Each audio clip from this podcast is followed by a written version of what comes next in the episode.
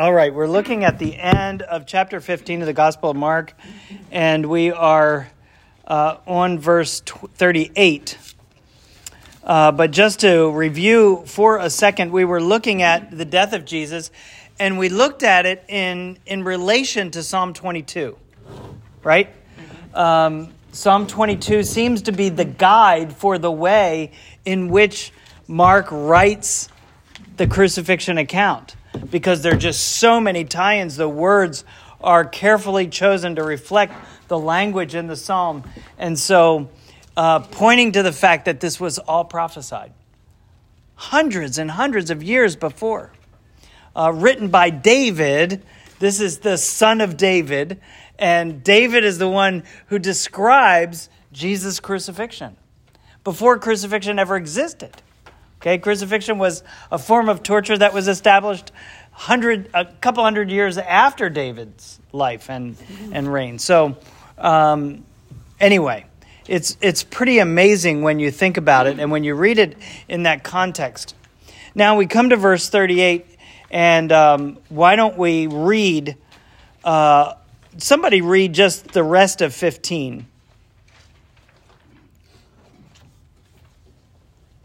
15. temple was torn in two from top to bottom. And when the centurion who stood there in front of Jesus saw how he died, he said, Surely this man was the Son of God. Some women were watching from a distance. Among them were Mary Magdalene, Mary the mother of James the younger, and of Joseph, and Salome. In Galilee, these women had followed him and cared for his needs. Many other women who had come up with him to Jerusalem were also there. It was preparation day, that is, the day before the Sabbath. So as evening approached, Joseph of Arimathea, a prominent member of the council, who was himself waiting for the kingdom of God, went boldly to Pilate and asked for Jesus' body. Pilate was surprised to hear that he was already dead. Summoning the centurion, he asked him if Jesus had already died. When he learned from the centurion that it was so, he gave the body to Joseph. So Joseph bought some linen cloth, took down the body, wrapped it in the linen, and placed it in a tomb cut out of rock. Then he rolled a stone against the entrance of the tomb. Mary Magdalene and Mary, the mother of Joseph, saw where he was laid. Okay. So uh, let's take a look here. Um, the curtain of the temple was torn from top to bottom. This is, of course, a very significant verse. Uh, there's a whole lot going on here, isn't there? Uh, Matthew tends to talk about earthquakes and graves opening up, and so we know that there's other things that are happening in the time of the of the death of Jesus um, that that could have contributed to this. Mark doesn't give us this; he just gives us really, in essence, this theological statement that the temple is is torn from top to bottom. Thank you. And um, so, so what does that mean? Uh, what's the significance of that? It's a fulfillment of prophecy. Okay. Well, and that God did it because it's top couldn't to possibly bottom. humanly do Okay, you can't. I mean, if it was from human origin, it would have been bottom to top, right? Top to bottom seems to indicate that God is doing it. Um, what is this curtain? Let's talk about the curtain. This is a picture or a schematic of the tabernacle, uh, which is the model upon which the temple is built. It's just easier to talk about the tabernacle, it's clearer. Um, there are basically three parts to it there's an outer courtyard, there is the holy place, and then there's the Holy of Holies, right? The Holy of Holies is where the Ark of the Covenant sits, where the mercy seat is, right? With the angels stretched out like this, where the very presence of God dwells and it's separated from the holy place, which is where the priests minister on a daily basis, uh, by a curtain. And this is the curtain that we're talking about. Okay? It's the curtain that separates the presence of God from humanity. This, the temple is the touch point where God and humanity connect. And that curtain and all of the walls, the subsequent walls and boundaries of the temple, all indicate the fact that we can't get to God, right? That because of our sin, because of our unholiness, mm. we cannot get to God. We can't have fellowship with God. The only time anyone entered beyond the veil and into the Holy of Holies was one day a year on the Day of Atonement when the priest, with fear and trepidation, entered with the blood of the sacrifice and he sprinkled it on the mercy seat, the top of the Ark of the Covenant, and that was to cover the sins of the people for that next year. Okay, that was the idea. Jesus, now hanging on the cross, has given the ultimate sacrifice to turn away the wrath of God. And so there's no need for this whole system anymore. So in essence the ripping of the this veil in the temple is the de- declaration that the temple is obsolete. That it's no longer necessary. Right?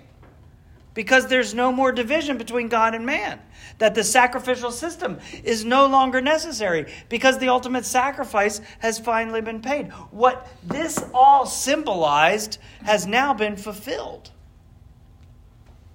Okay? And and and then we tie that together with the fact that this word to rip it, the word is schizo in, in, in the Greek language, and there, there are only two occurrences of this word in the Gospel of Mark. The first time it appears is way back in chapter 1. In chapter 1, the day of Jesus' baptism, the Bible says, Mark tells us, that the heavens were torn open and the Spirit descended like a dove. And now, as Jesus, this is the beginning of Jesus' earthly ministry. Now, at the end of Jesus' earthly ministry, he breathes his last, and again, the temple veil is ripped. Same word, schizo, from top to bottom. There's this ripping at the beginning and the end. It's the coming down of, of God from heaven, ripping into the box of our human history and our humanity to come to be with us to and then the ripping again as as he leaves. It's it's really quite remarkable but it acts as in essence bookends on either end of jesus ministry okay? It's one massive sandwich one massive inclusio that ties all of this together Okay, so it's it's it's pretty cool when you look at it both from a literary standpoint and from a theological standpoint. Okay, Is power pack verse. Like schism, Uh huh. schizophrenia? Yes. That- Yep. Schizo. Exactly. And it means to rip, to to tear in in two. Okay, so it's a very strong word when it talks about you know we tend to say and the and the heavens opened. Well, it didn't open. The heavens ripped is what it says. And so it's a very it's a powerful word in some ways an awkward word in the in its first context, which will cause you to realize, hey, wait a minute, there's something going on here, something special happening here, and it ties in at either end of Jesus' ministry. It's really kind of cool. Okay, now, verse 39. And when the centurion who stood there in front of Jesus saw how he died, he said, Surely this man was the Son of God. I've never understood that. What, what about a person dying would lead you to think he's God? There's something about what happened that day on, at the crucifixion. Um, everybody's looking at it through their own lens. This man is probably one of the most dispassionate um, observers, right? Simply because death was nothing to him. This man meant nothing to him, right? Jesus of Nazareth, just another insurrectionist, just another uh, person trying to us- usurp the, cl- the, the throne of Caesar. We, we kill dozens of these a year. You know, it's no big deal.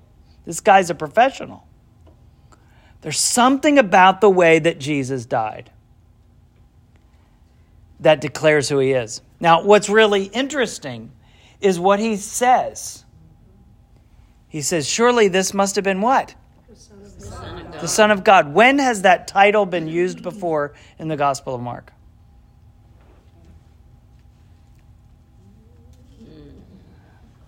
The answer is chapter 1, verse 1. Back to chapter one again. The gospel of Jesus Christ, the Son of God. And the only person to declare that Jesus is the Son of God is a Roman centurion. Not a disciple, not a priest. I'm going to close those doors. Not anyone else. But a Roman centurion.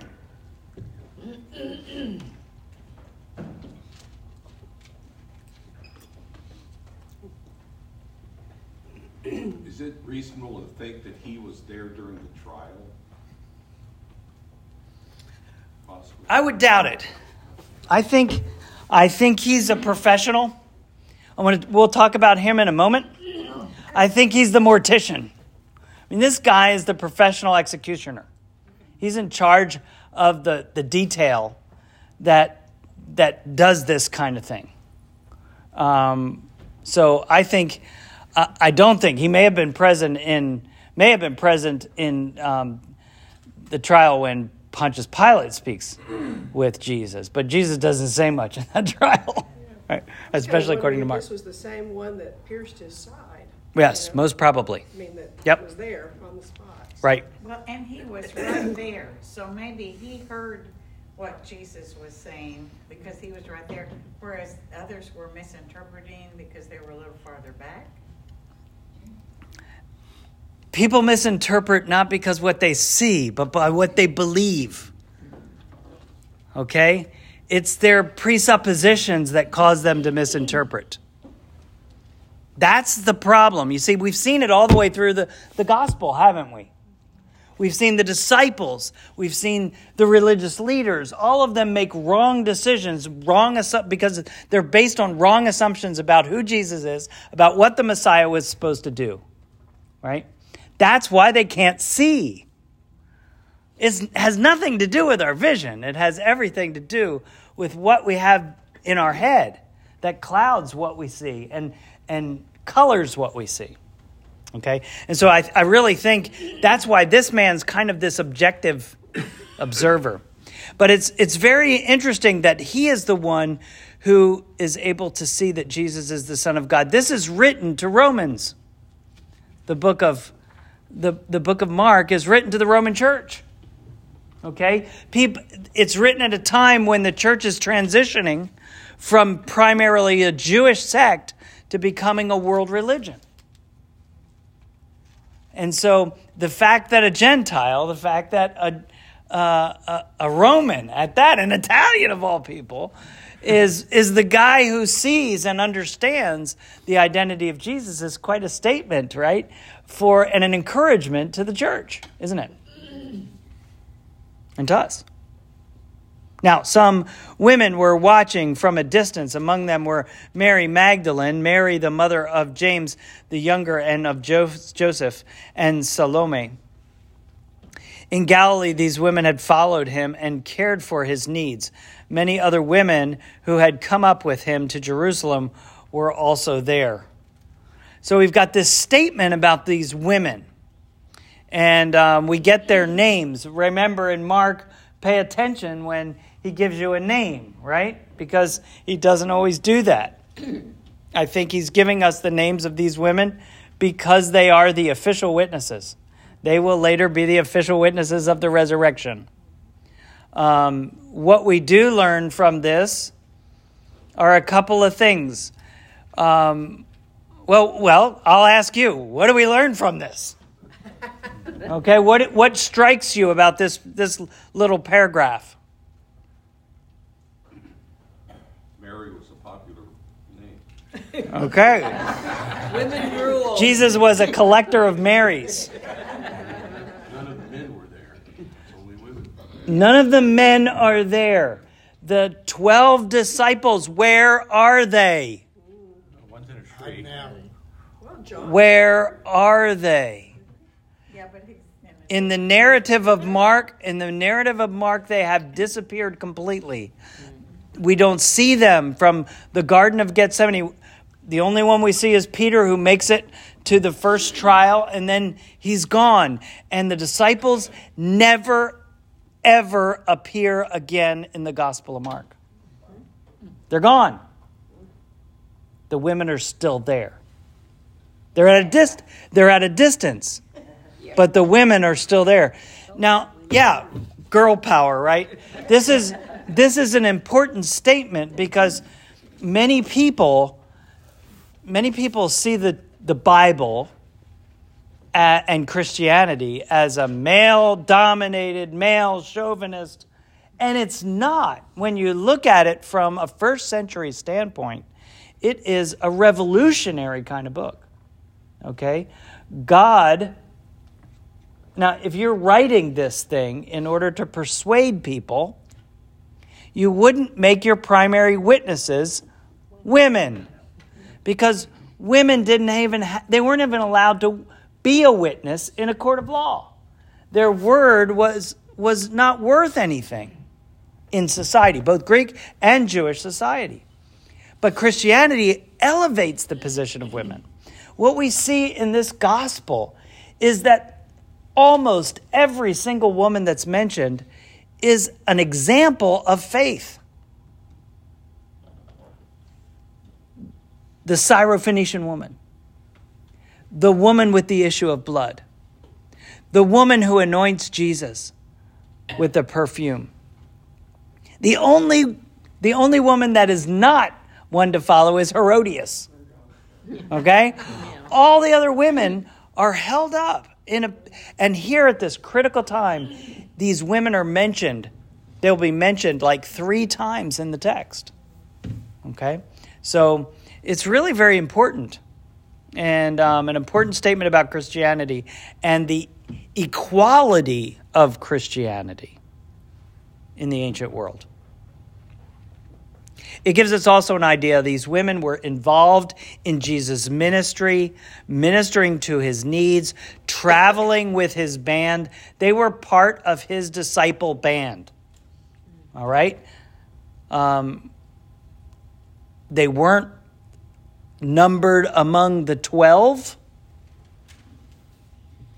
but they travel with the band. They're roadies, they're there with him all the time, and they have an important role to play. Were they a rock band? Well, Jesus, Jesus and the Jesus and the fishermen. I don't know. Um, so let's go on to verse 42. It was preparation day.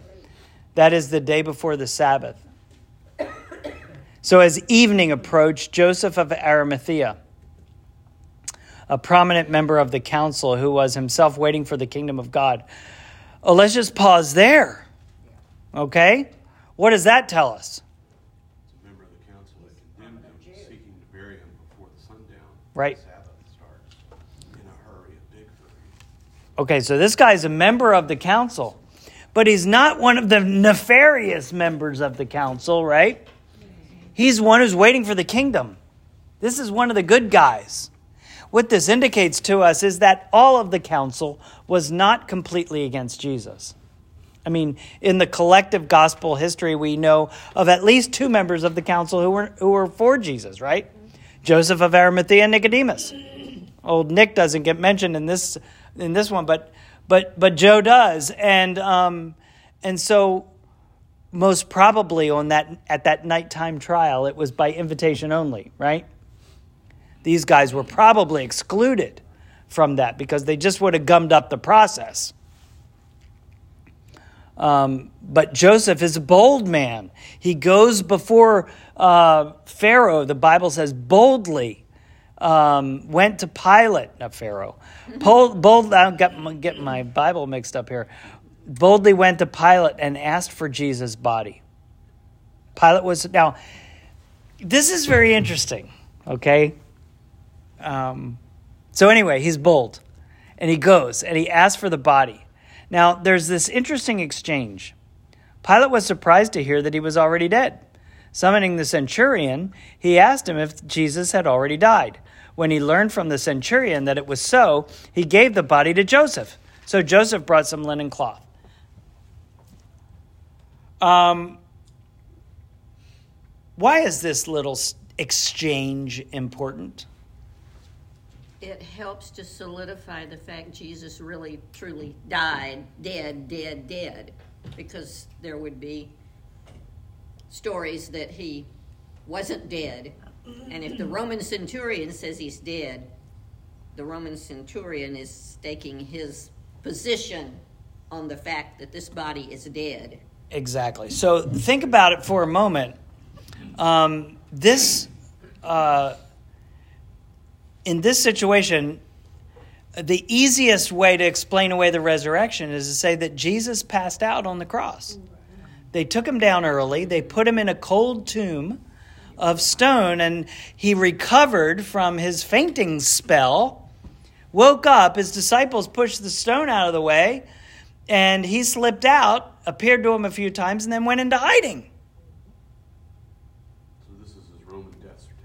This is his Roman death certificate. This guy was a professional. Pilate turns to the centurion and he says, he calls the centurion to ask if he's dead. He doesn't ask anyone else. He asks the centurion. Why? Because he's a stone cold professional. He's the mortician. He's sent with the task to execute, and he knows when a person, a victim of crucifixion, is dead. He ensured that he was dead. He pierced him with a sword or a spear to make sure that he was dead. The guy was dead, and it is certified. This is Jesus' death certificate. Okay? Which is very, very important to substantiate the resurrection, isn't it? Okay? So that's really, I think, noteworthy. Joseph brought some linen cloth and he took down the body and he wrapped it in linen and placed it in a tomb cut out of a rock. Then he rolled the stone against the entrance to the tomb. There's just some interesting things about this, the way this is worded. The Bible said the Bible says now I was reading a commentary who talks about this the wording here in Greek it doesn't come through as strongly in English but it comes through very strongly in in um, in Greek right he took he took the body. Um, and it's this, the way that that's stated is the same way that Jesus talks about, and he took the bread and he broke it. Um, it's, it's the same language, it's the same phrasing, it's the same words. And then this idea of wrapping the body in linen. You know, I thought about that when I'm doing communion. You know, you always have the bread wrapped up in a napkin, right? In a linen cloth, and you open it up, right? and you break it and you wrap it back up. And it just reminds us there's so many little details in what we do uh, in communion that remind us of these, these details in the scripture. Huh? That'd be a good sermon. That'd be a good sermon, wouldn't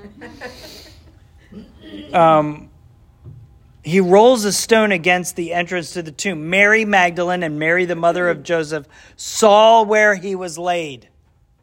Why is this an important statement? Because they're going to come back later. What's that? They were going the next day. Because they knew where they were going. Another argument against the resurrection is that the women didn't know where they were going. They got lost in the cemetery and went to the wrong tomb. And they found an empty tomb and thought it was Jesus' tomb and said that he rose from the dead, but he was really dead around the corner. They knew where the tomb was. They saw the tomb. Okay? And when they go to the tomb, they're not concerned about finding the tomb. They know where the tomb is. They're concerned about rolling the stone. Well, and another thing, this was day of preparation. So that means because Joseph had handled Jesus, he's not going to get to be in, was it Passover? Or just, yeah, Passover. Yeah. Yeah, this is the day of the Passover. And, um, uh, you know, Jesus celebrates the Passover on Thursday night. And probably people celebrated the Seder meal at different times during the week, but the official day was Friday, the day before the the the the um, uh, the Sabbath, right? And um, and that's when they would celebrate. That that day was when the the the Passover lamb was was killed. Okay, and so let's take a look at chapter sixteen. When Sabbath was over, Mary Magdalene, Mary the mother of James, and Salome, same three ladies, right? Okay, now they've been mentioned three times in the text. You think they're important. Okay, again, they are a witness. Brought spices so that they might go and anoint Jesus' body very early on the first day of the week, just after sunrise. They were on their way to the tomb, and they asked each other, Who will roll the stone away from the entrance of the tomb? They didn't ask, Do you know where the tomb is? I have no idea. I think I'm lost. No, they didn't say that. They're concerned about the logistical issue of getting to the body because it's been sealed by a tomb because they saw the stone. but when they looked up, they saw that the stone, which was very large, had been rolled away. As they entered the tomb, they saw a young man dressed in a white robe sitting on the right side, and they were alarmed. Don't be alarmed, he said. You are looking for Jesus of Nazareth, who was crucified. He is risen. He is not here. See the place where they laid him. But go tell his disciples and Peter, he is going ahead of you into Galilee. There you will see him just as he told you. Trembling and bewildered, the women went out and fled from the tomb. They said nothing to anyone because they were afraid. That's the end of the gospel right there. Maybe. What an ending. Let's talk a little bit about it. I have the longer ending here we'll talk about. Um, but looks like we're not going to get to talk about it today. We'll talk about next time. All right. Um, so we have these women, they go. We know the story. They find a man inside the tomb, dressed in white, sitting on the right side, and they're alarmed. Yeah, I'd be alarmed if I saw an angel sitting in a tomb. Um, he says, I've been perplexed about why Mark says he was on the right side. when you figure that out, let me know. I haven't figured it out yet. One of those details. I, I'm sure there's a reason. I don't know what it is. Don't be alarmed, he said. You are looking for Jesus, the Nazarene who was crucified. Any question about who this angel's talking about? No, Jesus, the Naz, the guy from Nazareth, right? Who was crucified. Yeah, that's the guy you're looking for. He's not here. Okay? He has risen. He's not here. See the place where they laid him. But go. Tell his disciples and Peter, he is going ahead of you into Galilee. There you will see him, just as he told you. Trembling and bewildered, the women went out and fled from the tomb. They said nothing to anyone because they were afraid. Well, that's another thing that's always disturbed me. Why does it say the disciples and Peter? Has Peter been excommunicated now? Well, as we know from the Gospel of John, Peter's having particular difficulty because of his denial. And so I think it's a direct encouragement to Peter. So so here we have the end of the gospel. And there are another several verses 9 through 20 that almost all scholars agree have been added later. Probably by about 135 AD, they get added into the text. They get added because the end of Mark just feels incomplete. But the end of Mark does something the others don't do. The end of Mark allows you to ponder the reality of the resurrection and whether you believe it and what it means. It doesn't have the witnesses that confirm it. And ultimately, each person is going to have to arrive at what they think about the resurrection from just what Mark gives us here. Yep. Yep. Because there's So- an old, old book by uh, sermons. Does anybody remember Peter Marshall? He was Presbyterian minister, was chaplain in the Senate. Well, in one of his sermons, The Garden and the Grave, he quotes somebody who wrote something called I have the keys or the keys to the kingdom or something. And the gist of the quotation is the reality of the resurrection. The resurrection never becomes a reality, never becomes a fact, an actuality, until one believes it in their heart. And I think that's what Mark is going for. Every person who ever hears the story of the gospel is going to have to determine whether he or she believes in the reality of the resurrection. Yep. And Mark is presenting it, and the tomb is empty. What do you do with an empty tomb? Is what he's asking. So so notice that there are no appearances of Jesus. Jesus doesn't show up. There's no um, there's no joy and excitement. There's no rejoicing. It just ends rather abruptly. It's very sad. It's a very sad ending. As a matter of fact, the women who we've seen, we, the heroes, women, girl power, right? They end up trembling and bewildered. They went out and fled from the tomb. They said nothing to anyone because they were afraid and they were told to go and tell, right? And so they're disobedient, at least at first. Okay? And so it really ends with a note of human failure. One of the major themes in the book of Mark is the weakness of the disciples. Yeah. And we've seen it all the way through, haven't we? I mean, these guys are, they're bumbling through this thing.